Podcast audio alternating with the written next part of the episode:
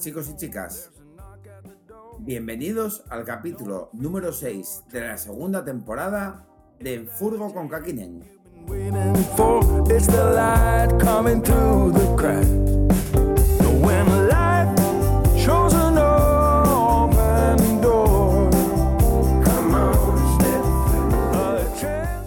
Hoy de invitados tenemos una pareja a los cuales les tengo mucho aprecio y mucho cariño, que son Sin Código Postal, una joven pareja de León que hace dos años decidió dejarlo todo para emprender viaje.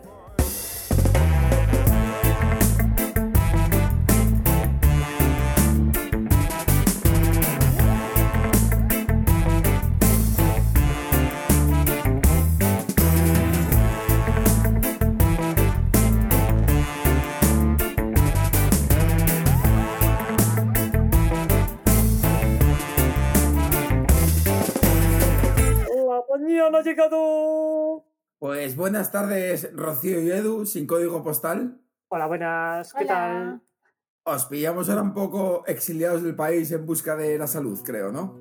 Sí, sí. Estamos ahora mismo en Dolomitas, en Italia, y estamos en la montaña porque visto cómo estaba el tema por España con el COVID, las restricciones y demás, cogimos carretera y hasta aquí hemos venido.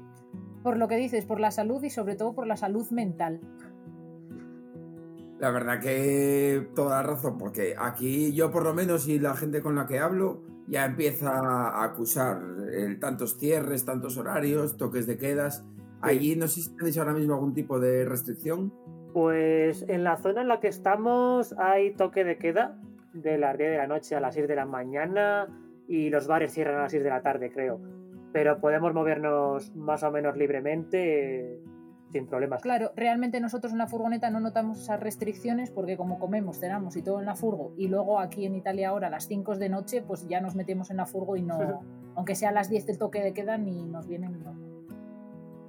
Cuzco a las 10 ya está más que dormido, ¿no? Sí, Y, y nosotros querríamos decir otra cosa, pero hemos cogido, hemos cogido muy bien el horario de aquí y a las 5 se hace de noche y ya tu mente se pone a pensar en la cena, en la cena, en la cena, a las 8 estás cenado, te ves algo en Netflix y a las 10 estás ya con la oreja en la Sí, almohada para madrugar y hacer rutas. Claro, pero algún claro. día a las 9 de la noche nos vemos en la cama diciendo, ¿pero qué es esto? ¿Qué horas son estas? Yo creo que el coronavirus a todo el mundo le ha hecho, pues eso, entre que no sales de fiesta, que no haces vida nocturna y demás, pues como que nos ha apagado un poco a todo. Sí, eh, parece que nos estamos acostumbrando a esta nueva normalidad que es un poco aburrida y un poco sosa. Pues, bueno. Sí, la verdad que sí. Bueno, seguro que ahora la gente, mucha gente que nos conozca, que me imagino que sean muy pocos, se está preguntando un poco en plan, joder, ¿esto qué son? ¿Youtubers que ahora se dedican a vivir la vida? Y la respuesta es un poco que sí, pero hay un trabajo detrás. Y bueno, pues es un poco lo que siempre me gusta preguntar, los orígenes de Sin Código Postal. Pues nosotros hace dos años teníamos pues una vida, algo que se puede decir normal. Vivíamos muy cerquita tuyo, allí en Oviedo. Eh, teníamos trabajos fijos y demás, pero nos cansamos y decidimos hacer un cambio en nuestra vida. Por lo tanto, dejamos nuestros trabajos y decidimos viajar. Sin rumbo, mm, simplemente viajar, sin planes, tampoco teníamos nada planeado. Lo de sin código postal surgió un poco empezamos a grabar nuestro primer viaje de ocho meses por Europa, pero tampoco pensábamos que esto se fuera a convertir en algo grande ni nada así. Mm, Exacto, vimos que, bueno, como todo el mundo, ¿no? Al final nos gusta tenerlo un poco en las redes también para que lo vean los familiares y a partir del Instagram también pues vimos que mucha gente tenía muchas dudas de lo que hacías, entonces pues dijimos, ¿y por qué no lo plasmamos de manera un poco más organizada y más grande en en un blog? Y Y eso. así nació sin código Pues ahora tenemos pues el Instagram, el blog que hay mucha información, YouTube que grabamos muchos vídeos y se ha convertido esto en nuestra forma de vida. O sea, podemos decir que estamos ahora mismo viviendo de sin código postal. de plasmar un poco las respuestas a todas esas dudas que nos surgieron a nosotros, tanto al camperizar como al viajar, y que ahora sirven a otras personas pues para que se atrevan un poco a tirarse a la aventura. Aquí yo quiero hacer un pequeño inciso recomendando a todos los que nos estéis escuchando que vayáis a visitar el blog de Sin Código Postal y os explico por qué. Como recordáis, hace dos capítulos eh, subí una pequeña guía de la electricidad básica en nuestra camper. Pues buscando un poco de información, porque, bueno, yo tengo algún conocimiento, pero obviamente no los tengo todos, me encontré con el blog de Sin Código Postal, que sí es verdad que del directo habíamos hablado de él, pero yo soy un desastre y no había entrado a verlo. Pues buscando información me encontré el blog y lo vi súper completo. Está súper bien. Así que todos los que estéis camperizando, aparte de mis podcasts, por supuesto, una fuente de información enorme es el blog de ellos. Luego, aparte, tienen otro pequeño truco. eh, truco no, otra pequeña ayuda para vosotros que un poco más adelante vamos a hablar sobre ella. Y bueno, aquí cierro este pequeño impasse. Porque quería ir un poco más hacia atrás. Yo no creo que hayáis dejado el trabajo comprado una furgoneta. Yo creo que ya erais gente viajera, aunque fuese con mochila o de algún otro modo. O os entró el germen del viaje de repente de un día para otro. Así, nos picó la tarántula la, la- del la viaje. mosca del viaje. Eh, no, a ver, siempre habíamos viajado, pero por ejemplo, en camper, solo la teníamos una camper dos años antes de dejar el trabajo y viajar. Antes viajábamos más, pues, cógete un avión, un coche de alquiler, eh, hoteles, pero esa forma de viajar, la verdad es que nos estresaba un poco. Sí, porque no es, vamos, que si tienes 15 días y los quieres disfrutar a tope, hay a veces que se nos cambia el chip y parece que cuanto más hagas, más has hecho en esas vacaciones y a veces es mejor pausar un poco y lo que estás viendo disfrutarlo. Y además otra forma, o sea, otro aspecto por lo que elegimos la furgo también fue por el perro, porque nosotros, por ejemplo, con Cuzco viajamos ahora estupendamente, pero cuando viajábamos en avión y alquila- íbamos a hoteles y demás, no, o no estaba o se lo dejábamos a alguien y es un rollo, tú quieres viajar con tu mascota. A siempre me ha gustado mucho viajar, eh, muchísimo, pero llegaba un punto que cogías mm, eso, un vuelo, llegabas a la ciudad y era un poco todo, no sé, me gustaba viajar, pero la forma de viajar no me llenaba, no sentía que estaba bien, pero sí, bueno, estabas más atento al horario de los vuelos, o sea, si habías hecho la maleta, si no te habías dejado esto, nada. lo otro. Eh, hay que visitar este museo, esto y esto, que es lo más importante. Entonces, esta otra es diferente.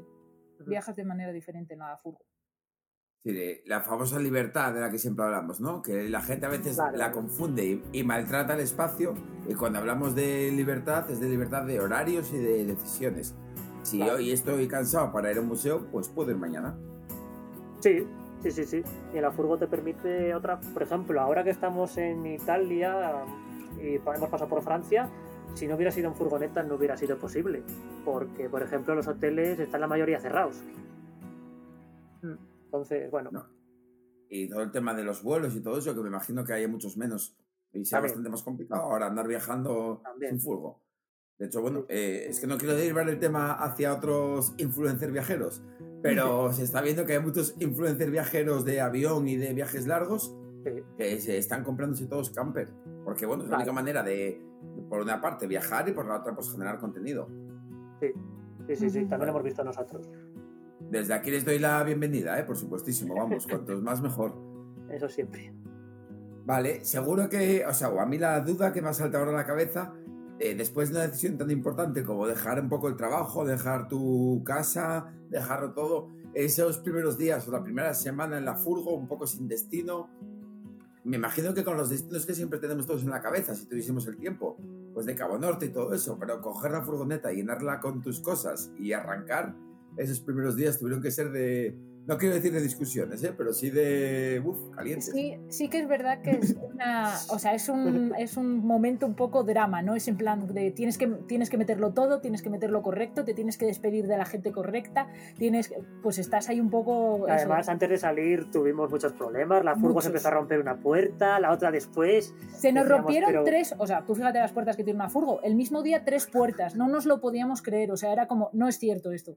Y todavía estábamos como, no, no, marchamos sin cerrojo, sin cerrojo nos vamos. Pero, y, pero por otro lado, yo el día, el último día que fui a trabajar, no sabes, esta sensación de cuando ibas al colegio y era el último día de clase, que decías, Dios, el verano. Pues yo me sentía así, o sea, diciendo, ah, mi último día de trabajo y no sé cuándo voy a trabajar más. Además, Edu tiene una anécdota graciosa que es en el trabajo cuando presentó la renuncia. Porque hubo- yo era, claro, porque yo era funcionario y fui a decir que, que renunciaba, que tal, y me decía, pero, pero tú qué eres, eres un becario, ¿no? Tú... no, no, no, que me voy, pero ¿a dónde vas? Te vas a otro sitio, ¿eh? No, no, que me voy a viajar. Se quedaban locos. Y les decían, sí, sí, claro, a viajar. Como quien dice que se va. a- Sí, ah, no sé, sí. sí. Como diciendo, sí, sí, Eh, bueno. sí. pues, Como si el médico te hubiese diagnosticado seis meses de vida o algo así. Claro, plan, claro. Para, para y- que me quede en el convento. Y este tipo de cosas es lo que la gente siempre habla, pero no se hace. Entonces me acuerdo también compañeros de trabajo que le decían, no, no, si Edu se va a ir ahora a viajar, va a dejar el trabajo y decía, que sí, que sí. Eso se dice, y no, que se va el lunes que viene. se va a ir a recorrer el mundo. Vale, no, no, buf. Eh, joder, claro, es que esas decisiones así. A ver, son decisiones muy importantes. Realmente. Claro. Es verdad que ver, tiene eso, su parte de risa, en plan, pues esto, dejar el trabajo cuando te ves a hacer algo que te gusta, pero luego tiene también la otra parte de que todas las emociones están como a flor de piel. Entonces, lo que dices tú del momento discusión, pues sí que es verdad que lo tuvimos, el momento de discusión. Hubo un momento que ya decíamos, por bobadas ya prácticamente, pero es verdad que es tan tenso todo que ya cuando coges carretera dices, ya está, ay, qué bien. Bien, bien. Eh, ¿Cuál fue la ruta elegida para inaugurar esa nueva libertad? Pues cogimos, fuimos primero hacia Barcelona, que teníamos una entrega de premios y no sé qué. Y luego, pues nada, cruzamos Francia y una de las primeras paradas así chulas es Dolomitas, donde estamos ahora mismo. Me Además, pa- mm, que suena un poco así como no sé. Pero es verdad que nos iba todo como rodado, en plan que llegamos a Dolomitas y estaba todo verde y de repente un día nos dormimos y a la mañana siguiente estaba nevado, pero como no, o sea, cuando fui a abrir la puerta de la furgo digo, ¿qué pasa? Y cuando miramos era de tanto que había nevado. O sea, cuando lo grabamos con el dron el día antes todo verde y al día siguiente todo nevado, es que flipabas. Wow, brutal. Nos iban pasando cosillas de esas que yo creo que cuando viajas por tanto tiempo te van pasando y dices, es que de verdad ni que hubiera estado escrito. Claro.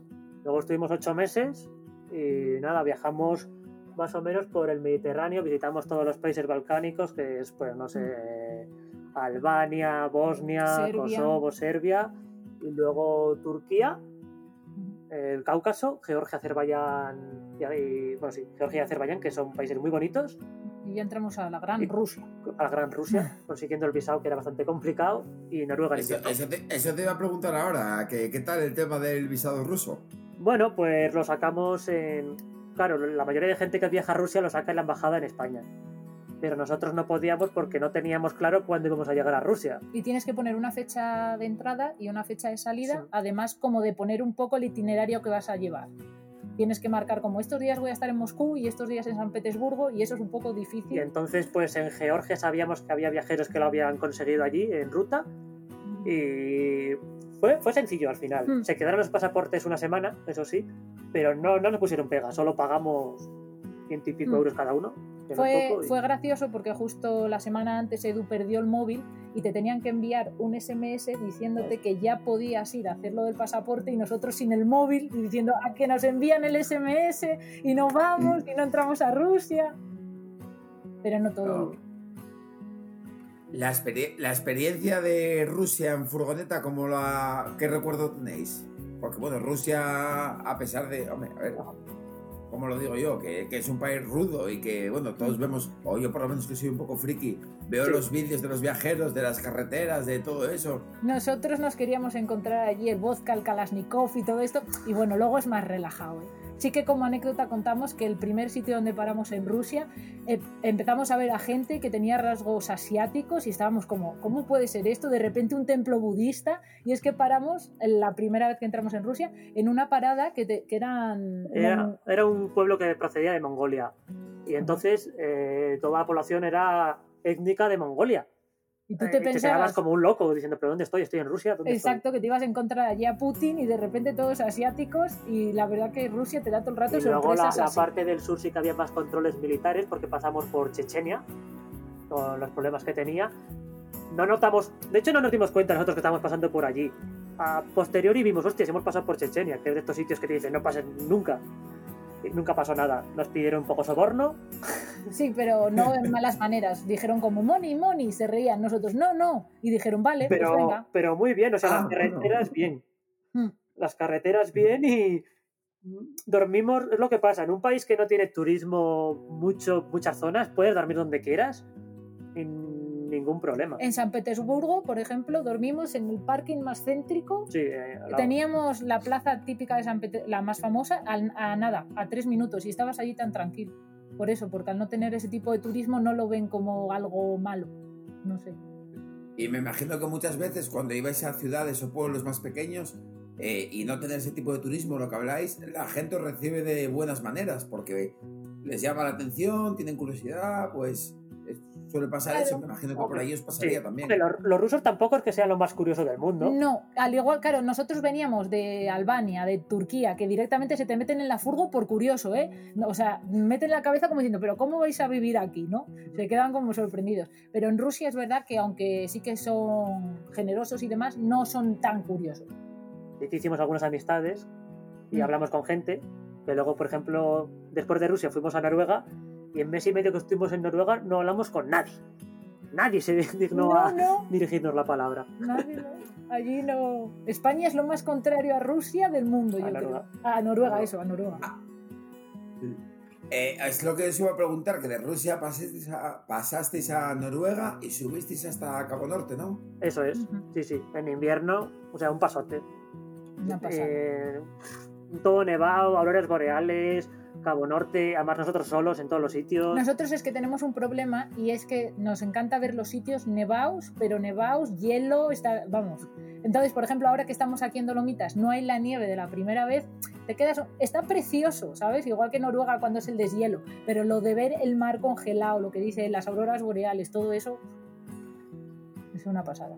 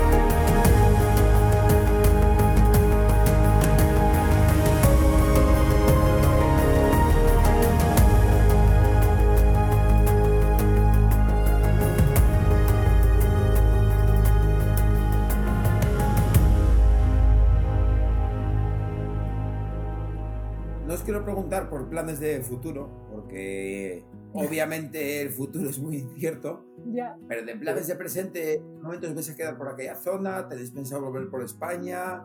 Pues mira, si nos hubieras hablado hace dos días, te hubiéramos dicho que íbamos a Austria, pero el martes ya han puesto un montón de, o sea, mañana van a poner un montón de restricciones de movilidad, etcétera, etcétera. Así que ahora vamos a Suiza, pero igual me preguntas mañana y me voy a otro lado. La famosa libertad de la van life, es que está, está claro. Sí, sí. Y al Eso, futuro, Todos tenemos experiencias así a la hora de salir de viaje y con la Claro. furgo arrancada cambiar radicalmente de destino. claro, es lo bueno, es lo bueno, es lo bueno. Y al futuro, pues tenemos muchos planes, pero eso, no. Te decimos uno y si nos hablas mañana te diremos otro, porque también los viajeros somos un poco así, ¿no? De repente quieres ir aquí, mm, te pones a ver Instagram, no sé quién subió una foto de no sé dónde y De te hecho, ayer estuvimos hablando y mirando, hostia, y si vamos hasta Mongolia, cosas así un poco.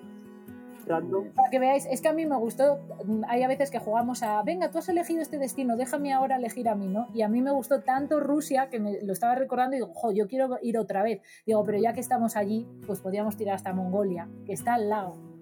Que es nada, que Venga, total ya. Y ya está. Eso no. Y también. echas 20 euros de gasol y estás. Tiras. Estás Además, en Rusia es muy barato el gasoil, si es que, vamos, te lo regalan. Luego en Mongolia ya cogemos un caballo y ya está. ¿Tenéis algún plan de futuro ya serio que requiera de barco? ¿De es barco? decir, Ah, vale. ¿vais a pasar a las Américas? Eh, concreto. Qué concreto. Eh, puede ser, puede ser. A ver, hay un plan. Hay un plan bastante probable, puede ser, Sí, sólido. que es ir a México. Eh, Sí, porque la hermana de Edu eh, está allí ahora en México, tiene una combi, lo que sería una van, pero allí una combi. Y la verdad que nos pica mucho porque es antigua y hace muchas cosas de motor y... y está y nos ha dicho que la situación está bien del COVID, entonces puede ser que a principios del año que viene vayamos para le allí. hagamos una visitilla larga. ¿Pero dejando vuestra furgo aquí o Sí. lleváis la furgo? No, dejándola aquí. Ahí no podemos leer, allí no, no vamos a decir lo que vamos a hacer, tampoco lo tenemos claro. Y coger, oh, bueno, ya veremos, pero la furgo no vamos a Sí, que, cruzarla, eso que seguro. no pasa nada, que, que os vais a coger una combi, que da igual, que no pasa nada. No lo sé. No se sabe. Yo no he dicho eso. A ver, a ver, ¿y cuánta gente escucha esto? Porque ahora nos van a decir que. Tres personas, o sea, los que estamos aquí, vale. Tranquilo, Edu, no estamos ni grabando, ¿eh? Eso es una excusa para...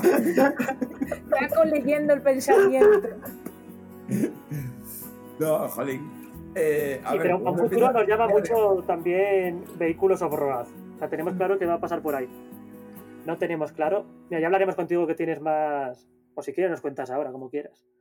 Es ¿cuál es el vehículo perfecto para viajar y que permita off-road, pero también comodidad? Es un poco. Parece mentira para vosotros esa pregunta.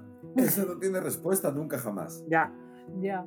Bueno, Mira, pues nunca. una buena opción. Tampoco es que no, no- no- vemos una buena opción tampoco. La, la última vez que hablamos contigo, que yo creo que fue antes de que, que tuvierais los todoterrenos para aquí para allá, que también estábamos nosotros muy calientes con el 4x4, cuando fuimos a la Meeting Camper íbamos a ir a ver un, un Defender. Un, un Land Rover Defender. Estábamos, vamos, en Con- plan que, con que llegábamos ya a verlo, íbamos muy, muy decididos, muy decididos. Pues nos lo quitaron. O sea, el de antes que fue a verlo, se lo quedó. Si no, igual estábamos hablando ya de 4x4, 4x4.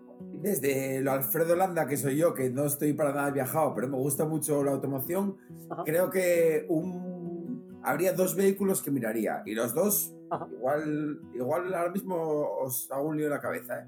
Pero mis opciones serían buscarme un Toyota por Ajá. fiabilidad y recambios, pero eso es bastante caro. Entonces, mi segunda opción sería una combi y Ajá. ya no es por, ¿sabes? Por ser amante de Volkswagen, sino por lo que siempre hablamos cada vez que meto a gente en los podcasts, en los directos de la familia Volkswagen, Sí. la facilidad para encontrar recambios, para que la gente te ayude, Mm. que la gente, parece que no, pero tienes una tarjeta de visita que te abre muchas puertas, ese mundillo de las combi. Claro. Entonces sería un poco, desde Pero, aquí, mis dos ¿cuál- opciones. Pero 4x4, bueno, a ver, si no quieres gastarte un pastizal, son bastante antiguas, ¿no? Pero una combi la coges trasera y te sorprende. No es un Toyota, Ya. pero para, por ejemplo, para andar por los caminos que se andan en Centroamérica y Sudamérica, la gente, digamos que la gente hace la panamericana con ellas. Sí, A, ba- a base de romperlas y de poner motores. ¿eh? sí, pero nosotros hablamos Pero- de cosas como eso, como ir a Mongolia y por el desierto, o cruzar toda Rusia hasta Sudáfrica. Ah, pues entonces tengo mi vehículo perfecto. Entonces os recomiendo uno a tiro fijo. ¿Cuál? La Ibeco, como la de Mario Vives, como Ya. la de Tino Pero Es el vehículo. es, es difícil encontrar eso. Es y que, caro. Y claro. nosotros, no, ma- no sé por decir otro influencer, pero bueno, voy a decirlo y ya está. El de, Dilo, Seren- dilo, dilo. el de Serendipity estuvo, Claro. o ha estado, que al final creo que no me pude meter a oíros, y eh, con él estuvimos, nos metió dentro, estábamos Era pasada. flipando, era preciosa, y le decíamos que claro, que dónde lo había conseguido, y decía que era difícil, que era muy complicado, tenías que estar tiempo ojeando hasta que dabas con una. Entonces ahora lo más fácil o tal, estábamos dos opciones, o coger un Toyota y poner un techo arriba, o también estamos mirando la opción es pickup, pickup con una célula atrás. Con célula. Yo veo más esa opción que la de montar un techo, ¿eh? Ya, depende, es que depende qué tipo de viaje quieres hacer. Si es por una aventura concreta, depende, por ejemplo, África, que no hace frío y tal, puede que el techo esté bien, pero Si te metes a frío, tener el pica la comodidad, la comodidad de... Estoy, estoy, más, estoy más con Rocío en ese tema, ¿eh? Vosotros vivís. Claro. Entonces vivir con un techo elevable, con la tela que eso conlleva... Pero bueno, no sería para cambiar la furgoneta, ¿eh? Nunca sería para eso. Bueno, pero todos sabemos que nunca ibas a usar la furgoneta más. Hombre, con ese techo, Es Uno que- detrás de otro. ah, mira, al final, Es que- viviendo en ello, al final yo, tengo, yo no creo. Muy cómodo tiene que ser el vehículo que cojamos para vivir en ello por, por el tamaño. Un- a lo mejor una célula de pickup grande es cómoda, pero cualquier todoterreno con un techo elevable no Lo puede que, ser. lo que me comentábamos de que íbamos a coger lo del Defender, allí mismo en la Meeting Camper, cuando decíamos que no lo habíamos cogido, todo el mundo nos decía que qué bien, que es mucho mejor un Toyota para encontrar piezas, para todo. Y allí mismo tenían algunos todoterrenos De de muestra ya camperizados, y Edu se sentó en uno y lo vio caro, tan pequeño en comparación a nuestra furgo, que hubo un momento que dijo, no, hay que encontrar algo intermedio, porque yo creo que en un todoterreno así, tan reducido, camperizado, no me veo mucho, mucho tiempo. Entonces, pues bueno, ahí estamos a ver qué encontramos. Yo, mi humilde opinión, sin que nadie me la pida, eh, es que yo sí me cogería un todoterreno camperizado porque eh, yo me puedo hacer un viaje de 10-15 días. Ya. Entonces, por agilidad de vehículo, por todo, me cogería eso. Eh, ahora, para vosotros, eh, una célula os recuerdo que estéis de pie. Ya. Claro.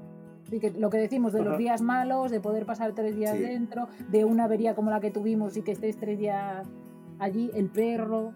Sí. Claro, una buena mesa para jugar al parchís o para Claro, editar vídeos claro. a YouTube. Sí, sí, sí. Pues Eso me, parece un poco básico. pickup. Mm. O si encontráramos eso, yo- también eso un para, de estos- para la zona. Uy, perdón. perdón. No, nada, decía eso, que si encontráramos también una Ibeco o demás, también estaría muy bien. Y ya no es por la pasta, porque si solo lo queremos para una aventura o con fin, aunque cueste dinero, luego lo vas a revender. Pero es que la dificultad de eso es encontrarlo. Os podríais abrir, pero igual depende del viaje, encontraréis algún pequeño problema de piezas a una Sprinter 4x4. Ya. Sí, Lo sí. que pasa es que- no es lo mismo, ¿eh? Con la Ibeco, que lo pensamos, le decía yo, ¿y dónde encuentras repuestos de eso? Digo, ¿qué te los da el ejército? Porque digo, ¿dónde encuentras un palier de ese bicho? La cosa es que no se rompe un palier de ese bicho. Ya, y se rompe, Entonces, te lo, te lo Hostia, no, pero sí nos lo dijo, ¿no? El que decías Mm. tú antes, el de, ¿cómo se es? Serendipity. Sí, se le había roto Sí. el palier. Tenía ahí Sergio, sí. Y, Y, que y le... tenía tres ceros, la avería, ¿eh? No, precio. No, eran, eran 6.000 pavos, 3.000 o 6.000 pavos, no Tre- sé yo cuánto creo que nos dijo 3.000 euros. Sí, Sí. Pero bueno, no es normal que se rompa mucho la mecánica de esa furgoneta. Y luego el motor es archiconocido. El Ya. motor es como el punto, entre comillas, más débil, que no es débil. Es solo que tienes que darle los mismos que requiere y usarlo como requiere ese motor, que es con calma. Ajá. Y es un motor surfing. O sea, al final, para adelante. Sí, sí. Eh, ¿Qué más iba a decir yo? Eso. Eh, que os vamos a ver en algo tocho. Pero eso en un futuro. ahora no va a no ser. estamos Es- hablando del mes Claro. que viene. Sí, No, y luego Pero que- un 2021, temporada 2021-2022. sí. Y Sí. luego es eso, que ganas todas, pero luego ahora, si ya antes normalmente nosotros no éramos de hacer tampoco mucho planning, ahora sí que tienes que ir como al día, o sea, porque no puedes hacer otra cosa. Sí, sí, sí. Ahora con pies de plomo, sí. Porque te compras el 4x4, lo haces y de repente no puedes salir de León. Ya, En vuestro caso, por ejemplo, si volvieseis a León a camperizar. eso es. Entonces, pues sí. es, un- es un lío. Vale, ahora tengo como la típica pregunta, como si fuese un poco más inteligente de lo que soy. Y, y es un poco si vosotros, es que a mí esto es una de las cosas que a mí me llama mucho la atención, eh, no por envidia ni mala ni buena, eh, sino que me llama la atención la gente que vivís de esa manera, la cual yo no, o por lo menos de momento no puedo vivir así, si tenéis ya normalizado ese tipo de vida. Yo creo, a ver, yo en mí, ¿sabes tú? Yo en nosotros quiero decir, yo creo que sí que ya tienes una rutina. no sé Sí, si de te- hecho yo ahora hace poco he pasado por unos momentos de decir... Porque todo tiene sus cosas buenas y sus cosas malas, ¿no? Claro, sí. Y cuando llevas mucho tiempo viviendo así dices...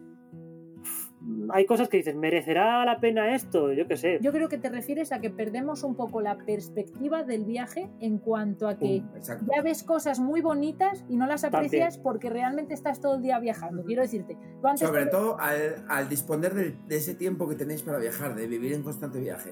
Claro, y es, es difícil asumir que por una parte eres un privilegiado porque estás todo el día viajando y es lo que querías, pero a lo mejor no te apetece ir a esa ruta maravillosa y te apetece quedarte en la cama y dices, jope, ¿cómo me puedo quedar en la cama? ¿no? También, claro. Un poco por ese aspecto también te encuentras ahí. Y luego también, yo creo que viviendo así, la, la vida social es, es diferente, como un mínimo. Tú estás en trabajo, tal, tienes tus relaciones, tus amigos, quedas, tal. Viajando, esa- eso se pierde bastante. Claro. Aunque con la tecnología ahora es bastante más sencillo que antes, estás en contacto con mucha gente. Igual que hay temporadas que a lo mejor te encuentras pues con gente que aparca a tu lado, te llevas genial y puedes estar una temporada haciendo amistad. Hay otras veces que dices, pues hoy me apetece irme de cañas y como no me vaya yo sola, pues no sé con quién me voy. Son, tienes que cambiar la rutina en ese... Pero bueno, por otro lado, como nosotros hacemos ahora un viaje, luego que si cambiamos o no de furgo en México y hacemos otro tipo, hace poco yo me fui en, en moto, pues entonces Claro, así sí, sale de la rutina. Tienes, es eso, tienes que cambiar el chip, que ya no, eh, que no es una vida así como tan planeada y saber que eso es tu rutina ahora. Pero todo rutina. Pero es lo que decía también Edu un poco, que todo, todo parece estupendo, pero bueno, también hay cosas, lo que decimos, pues que no son tan estupendas. Que está chulo, sí, pero bueno, tienes otros puntos que yo qué sé, lo que decimos, te enfadas, yo no me puedo ir a otra habitación. Yo puedo poner, la una, calle. puedo poner una manta entre la cama y, Que y la cero. mesa. A la o- calle. yo- Eh, y sobre todo también, por ejemplo, a ver, las cosas malas como del roce de parejo, del día a día, que se te quemó la tortilla o que no sé qué, bueno, esos cada uno los lleva a su manera. Eso. Me imagino que luego, a la hora de tener igual problemas legales, no sé si sabéis por dónde voy, eh, fuera del país, en un sitio un poco más conflictivo, de- creo que también tenéis algo de experiencia con esto y es jodido también. Pero de cuál concretamente. Que hablamos No, mucho en porque- el directo de la última vez. Eh, ¿Hay novedades más gordas que la del dron? Ah, mm, No, esa sí, yo- no, así. No, Es que a mí la, la del dron creo que hay que contarla porque me parece bastante épica. Ya, ¿eh? Pues cuentas. Pues nada, estábamos en un bonito día en Turquía y decidimos ir a ver el monte Nemrut, que es una cosa que es turística, tú vas allí y es totalmente turístico, y se nos ocurrió volar el dron para enseñarle a nuestros seguidores lo bonito que era. En ningún momento se nos pasó por la cabeza que eso era una base militar y a los militares que allí estaban el dron no les hizo ni pizca de gracia, así que corrieron con sus metralletas hacia nosotros para ver si éramos los que estábamos volando el dron. Nosotros en un principio intentamos salir, encender la furgoneta, salir corriendo. Teníamos tanto miedo que dijimos, dejamos el dron, arrancamos y pista. Porque claro, iban con metralletas, recuerdo. Pero no pudimos escapar, entonces como no sabían inglés, ellos estaban así haciendo muchos aspavientos, nos daba más miedo aún. Nosotros solo decíamos, rompieran el dron, que se Cogían el dron así con la mano, empiezan a ¡Ah! Este lo rompe y lo tira contra nosotros. Y al final solo nos dijeron, no, no, no, borrar las fotos, os hacemos fotos los pasaportes, por si acaso están por ahí las imágenes y tal, y os podéis ir. Pero el madre sustito mía. fue eh, interesante. Y lo mejor, otra. Esto yo creo que pasó después del directo. eh, Salva, de. Altercombi. Él también fue a Nemrut y dice que estaba allí y de repente vio unos chicos que estaban volando el dron. Y él dijo, jo, serán, yo que sé, periodistas. Porque ya, ya pedido-". sabía que no se podía por nosotros Y también. cuando vio que iban los de la metralleta hacia él, de hecho lo grabó para su Instagram y nos lo etiquetó como diciendo, mirad, otros listos. Sí. Salva, Salva también todas esas experiencias que tuvo con las guerrillas por allí, me, me- reía mucho con todas, porque decía, pues nada, estaba en la cama, me pican en la puerta, dos señores con una K-47, y vamos a ver, Salva, y no te cagas de miedo. Bueno, hombre, pues están allí. Y yo, Luego- Luego es que luego te haces, pero es que lo que a mí más miedo me daba es, por ejemplo, tú en España, en Italia, en donde sea, tú las personas que llevan armas van uniformadas, no sé, como que piensas que han hecho un estudio o yo que sepa llevarla. Allí no, allí van con sus allí van con sus chinos, las chanclas, el arma y la bolsa del pan bajando de un bus. Y ya está, y ese es el policía de ese sitio. Pero no sabes si es un policía o es un loco que se ha puesto una metralleta en el hombro. Entonces es ahí un poco... Luego sí, luego los ves tantos que ya... Luego también estuvimos en la zona cercana a Siria, Irak, en el Kurdistán turco. Y había muchos controles militares, la policía militar turca diciendo que era muy peligroso, que nos fuéramos a un hotel, que se nos ocurriera dormir por ahí, pero muchas veces se dice, se dice, te Y asustan no- y luego no pasa nada. Y no pasa nada. De hecho, de hecho, en esa ocasión nosotros dijimos, ¿dónde está el problema? En la población. Pues nos vamos a alejar lo más posible. Nos fuimos, vamos, montaña más o menos adelante y nos vino un pastor con toda su familia para decirnos que estábamos allí genial, que cualquier cosa que fuéramos allí nos llevaron, nos dieron de desayunar, nos dieron té, estuvimos con el pastor y las ovejas. O sea que de lo más peligroso del mundo fue a pasar un día entero con un pastor. O sea, para que veas los dos puntos. Vaya, vaya pasada, sí. Como, como pues cuando viajas, bueno, vosotros que viajasteis por Francia, Alemania, etcétera, no sé si os meteréis mucho en ciudades, pero lo hablamos muchas veces de que a veces las grandes ciudades europeas es donde más miedo se pasa. Yo donde más miedo pasé fue en París. Era dos días antes de volver, pasamos por París. Yo también. Es que era también estaban en unas manifestaciones de estas bestiales que hacen en París, estaba todo lleno de manifestantes. Había, de repente, paramos en un semáforo, los del coche de delante se bajan y, Y se se empiezan a dar de hostias. Así, sin Tal- más. Y, tal ¿pero cual, esto y qué es? nosotros marcha atrás en plan de... Sí, llegamos y había mogollón de policía y decimos, pero a ver, si hemos estado para Turquía, para todos estos sitios, ¿y qué está pasando aquí en Francia? ¿Verdad? En París. Sí, sí, sí, sí. Ah, sí, sí, yo coincido con París, ¿eh? Yo no fue por guerrillas, fue un callejón sin más, pero corrí mucho. Me reí de, me reí de Usain Bolt. Pero bueno, algún día lo contaré. No, no, algún día lo contaré. Nada.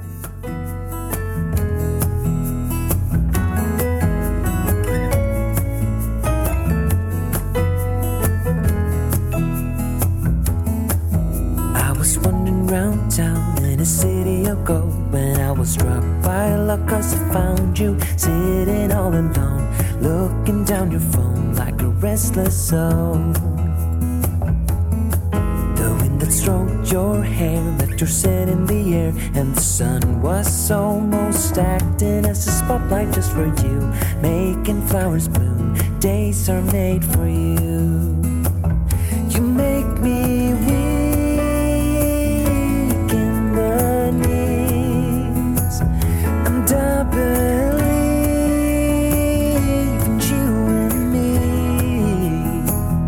So, darling, please fly away with me, and you will see.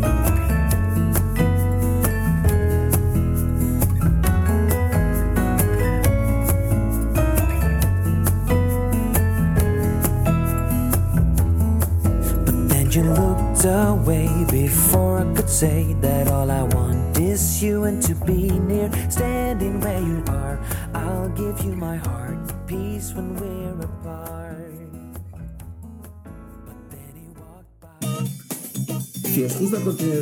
estos podcasts o creéis que puede ayudar a algún amigo vuestro, no dudéis compartirlo.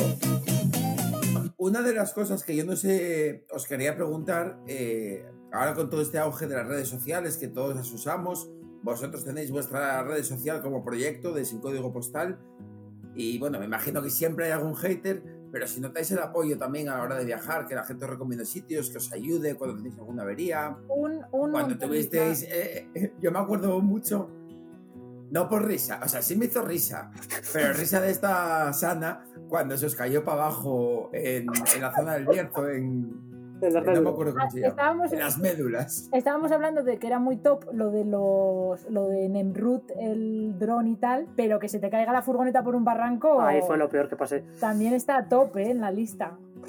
Y os aviso que no es clickbait, ¿eh? podéis entrar a verlo. No, no, la furgo no. cayó. No, la furgo La se cae furgo. por el barranco y es totalmente cierto. Que nos dice un señor corriendo que. una furgo blanca que se está cayendo por un barranco, madre mía. Es que yo miré para Eduardo y me dice Edu, Estamos a un kilómetro. Me dice Edu, ¿qué dice? Y digo, furgoneta blanca, barranco. Y dice así como diciendo, echa a correr, que yo te sigo, pero corro menos, porque es la nuestra, vamos, me apuesto lo que quieras. Tiene final feliz, ¿eh? Hay spoiler. Sí, sí. Dura como Eh, pero- salió de ahí estupenda. Os vamos a dejar que curioséis un poco por YouTube y lo veáis. Pero bueno, un poco la pregunta es si las redes sociales, Instagram, que te abre mucho, porque en YouTube, bueno, la gente te comenta los vídeos, pero digamos que donde más interacción tienes con la gente Claro. que te sigue es en Instagram. Y si realmente notáis el apoyo o lo veis un poco vacío, Sí, además nosotros tenemos una comunidad muy activa y que están, de verdad, que es que eh, pides recomendaciones para algún lado y te las mandan. Muchas veces los pobres no- nos las mandan y nos dicen, bueno, vosotros que habéis recorrido el mundo ya os lo sabréis todo. Y siempre les digo lo mismo, digo, no, siempre decírnoslo, porque igual de entre siete cosas que me dices hay una que yo no he visto, porque eres de allí, porque yo no lo he leído. Digo, vosotros siempre, que ya tendréis, yo- eh, tendremos nosotros la Sí. oportunidad de deciros si hemos estado o no. Y mucho, mucho apoyo, mucho feedback. Cuando subimos historias, subimos cosas, es una locura. Ujú. Rocío, que es la que más contesta, hay veces que está dos o tres horas contestando todos los días mensajes. Sí, la verdad que, y eso, y recomendaciones. Mucho apoyo y. Con las averías eh, intentamos seis o siete cosas y fue todo de gente que nos dijo, pues soy mecánico, pica aquí, pica allí, o sea, te llamo si quieres hacemos videollamada y a ver si la arrancas. No arrancó porque era el caudalímetro, pero bueno, todo eso lo aprendimos para la siguiente vez, como les decía yo, digo, hoy nos ha pillado cerca de un pueblo, no pasa nada, viene la grúa y taller, pero cuando nos pilla en medio de la montaña, lo pruebo todo, todo, así que me viene estupendo que me lo digáis. Y luego, por otro lado, lo del hater, nosotros es que yo creo que no tenemos. Mm, No me acuerdo yo de algún hater ahora mismo. que no, que te quiero decir, los- para la cantidad de gente que nos sigue, mm, puede haber comentarios tontos, Bueno, sí. pero poco más. Eh, más bien somos nosotros nuestros propios haters. Yo al menos. Soy mucho de. No sé, a veces me exijo mucho en algunas cosas y me boicoteo y me tal. Y digo, esto es una mierda, pero soy yo.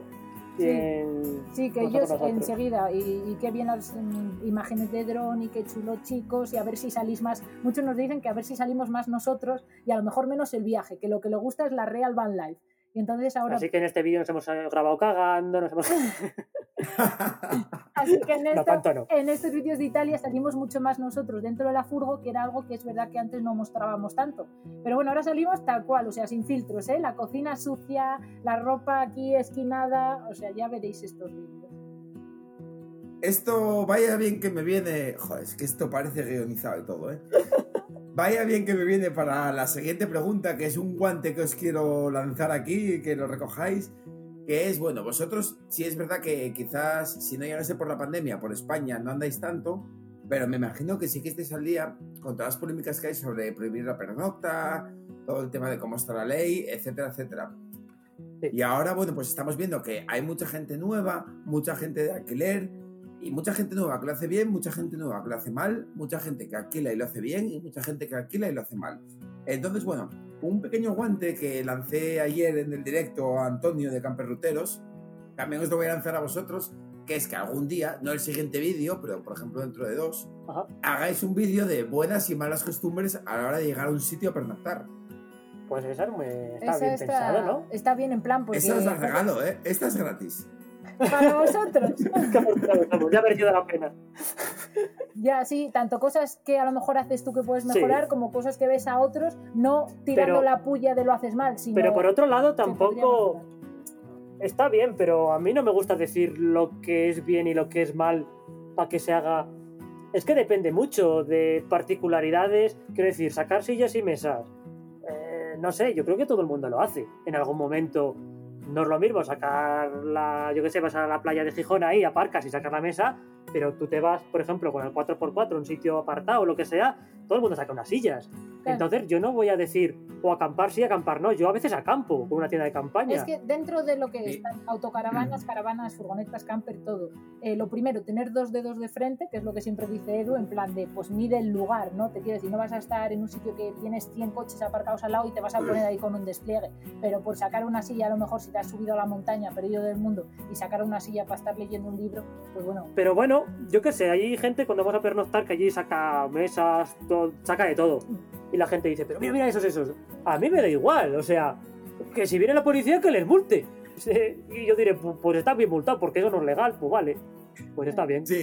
Por poner un ejemplo también, por ejemplo, de ese mirador, igual que nos pasó en la Meeting Camper, que fue en algo que nos fijamos todos, fue que nos fuimos y no había ni un solo papel en el suelo. Está siempre limpísimo, a no ser por los caballos o las vacas que están allí, está limpísimo. Y casi no hay, o sea, yo juraría que no. Sí, hay un contenedor verde, pero es lo que te quiero decir, fíjate, allí se queda eso limpísimo. Sí, o sea, claro. que algo se está haciendo bien ahí Hombre, también. evidentemente, yo solo diría que no seas un guarro, no molestas a los demás. y Ya está, fuera de eso a mí me da igual. Bueno, yo confío en que algún día hagáis, aunque sea un pequeño sketch a modo de broma, con un pequeño, aunque sean reels de estos que están de moda en Instagram, Sí. o unas historias o algo así, eh, un pequeño de... Algo de eso en Italia me he dicho un poquito. Guay, guay. Perfecto. Yo estoy dispuesto a levantarme y abandonar la mesa, porque yo he venido aquí a hablar de mi libro y no a hablar de lo que opine el personal. Y bueno, como os comentaba al principio, aparte del maravilloso blog de Sin Código Postal, donde encontraréis mucho de viajes, mucha guía para camperizar, todo eso ahora lo han plasmado en dos libros que tienen a la venta. Os animo a que os compréis los dos, porque compraros uno solo no tiene sentido. Compraros los dos. Y bueno, ¿cómo nace la idea de hacer dos libros a la vez? Pues estábamos. Esto surgió cuando estábamos en Georgia, tirados tres días esperando la grúa, estábamos muy aburridos, y pensamos, oye, ¿y si todo esto que estamos aprendiendo, todas las experiencias, que mucha parte la tenemos ya en la web, si lo hacemos y lo plasmamos en un libro para que la gente le sea de, de ayuda? Y entonces en el viaje empezamos a escribirlo porque nos pareció muy buena idea.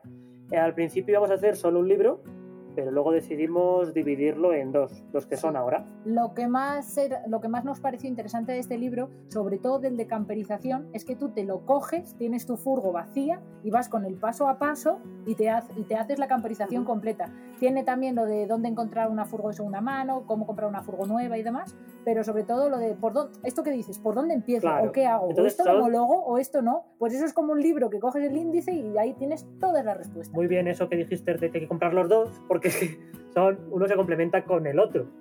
Eh, uno se llama De Furgo a Camper, guía de cómo camperizar una furgoneta, y es eso, un libro con toda la información desde el principio hasta el final, hasta la homologación de cómo camperizarla, y la- el otro libro es guía de la van life, cómo vivir y viajar en furgoneta.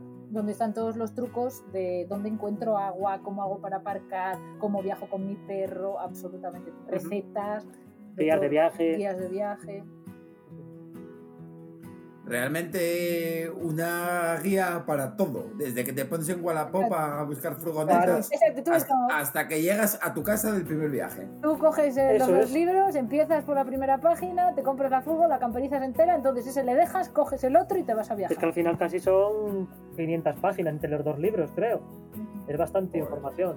Y, Y se lee bastante. Mira, de hecho, hoy me he fijado que tenemos en Amazon eh, en una 40 opiniones y en otro 55, y la nota media es 5 de 5. Ujú. Eso es difícil. Pero vamos, que está gustando el libro. Sobre todo porque yo creo que lo hemos escrito no sin tapujos, sino simple. O sea, como tú lo quieres escuchar, en plan, no quiero que me vengas y me digas que la instalación eléctrica es mejor así. No, yo quiero la instalación eléctrica. No soy electricista y ¿cómo hago para que me funcione y que Claro. no me queme la furgo? Pues ahí está la media, justo. Sí, no es un libro de camperizadores para camperizadores, sino de usuarios que se hacen sus furgos a usuarios para que se hagan la suya. Exacto. Entonces, como nosotros además lo hemos hecho dos veces porque hemos tenido dos furgos, pues sabemos lo que se te presenta en duda cuando estás en ese momento. Entonces, pues más o menos pues lo hemos intentado escribir así para que no te surja ni la duda, ya la tengas ahí plasmada. la promoción se puede comprar en formato, ¡Ay, qué diario! en formato digital en nuestra web por 10 euros cada libro o 18 euros los dos o en formato papel eh, En Amazon. en Amazon por 15 euros cada uno. Perfecto. Autopublicado, que eso da, da para otro podcast, ¿eh? Cómo se autopublica libros y todo eso, es muy interesante. Yo el día que aprenda a escribir, me plantearé escribir un libro, igual os lo... Todo el mundo sabe, al final cuando sabes de un tema, te gusta un tema, todo el mundo sabe escribir. El cosa es que controles no, no. ese tema y ya está. Es eso, y lo que te vuelvo a decir, que es a veces que tú quieres escribir, a mí me pasa, por ejemplo, Edu se le da mejor y yo en esto fallo un poco, que lo quiero escribir no como serio, ¿no? Pero un poco más así, y hay a veces que cuanto más entre el común de los mortales lo escribas, mejor es recibido, porque realmente lo estás leyendo y es muy ameno. Es como una conversación con el libro, ¿no? Es como, uff, pues menuda chapa me han metido aquí. No, no, desde aquí lo recomendamos a todo el mundo. Y sobre todo eso, es todos los que estéis empezando a camperizar vuestra furgo, pues os va a ahorrar muchas horas de Google, lo vais a tener siempre a mano. Claro, También hay que ser realistas y es una manera muy guay de ayudar a Sin Código Postal y que es. sigan creando contenido. Yo creo que ganamos Cierto. todos. eso es. Pues nada, chicos, La última pregunta es que me hagáis una recomendación de, para traer a alguien a los podcasts. ¿A quién me recomendáis? Ajá, buena Buena pregunta. pregunta. Uy, qué malos somos para los nombres, amigo, ¿eh? Cuidadín. Venga, bien interesante. Ahora vamos a cortar un rato. Podemos, po- podemos jugar a quién es quién y que me digáis, ¿es moreno? Es que quería Claro, es que quería decir algo- chulo, que me guste el viaje suyo, o, o yo que sé, o que vaya con muchos perros, o... Piensa tú, Rocío, yo soy muy malo para esto. Ay, yo no sé. Ahora solo me salen... Pero es que los de Dream ya volvieron. De... Jo, es que no lo sé. Ahora me pillas que no sé decirte. Espera. Joder, pues tira un clásico. Ya, hombre, pero para tirar de un clásico. Estoy Mira. repasando en mi mente las bolas de Instagram, no te lo pierdas, como diciendo, ¿quién es a quién más yo veo? Pues alguien que hemos descubierto hace poco es una familia viajera que está por Latinoamérica y se llaman Los Mundo, que viajan en un camión. Viajan, pues creo que son con tres críos, ¿no? Sí, dos... Ahora no sé si son dos niñas y un niño o al revés. Pero, Pero es una pasada la manera en la que viajan. El Eh, camión es una pasada. La filosofía, cómo educan a los niños, Sí. o sea, una pasada. Costa Rica, Perfecto. terrible. Me los apunto, les escribiré, espero que me respondan y que los tengamos en los podcasts de En Furgo con Kakinen. Nada, chicos, pues un placer. Muchísimas gracias por aceptar la invitación a participar en los podcasts. A ti por Un invitarme. placer, como siempre. Siempre pasamos un buen rato, así que cuando quieras. Y espero volver a vernos en directo pronto, que siempre los directos, ya sabéis todos que son, son un poco más picantes y siempre son un Sí. poco más Siempre distendidos. salen preguntas más... Sí, más más directas. jodidas. Vale, Un abrazo, chicos. hasta Hasta luego. luego. Chao, chao. El podcast ha terminado.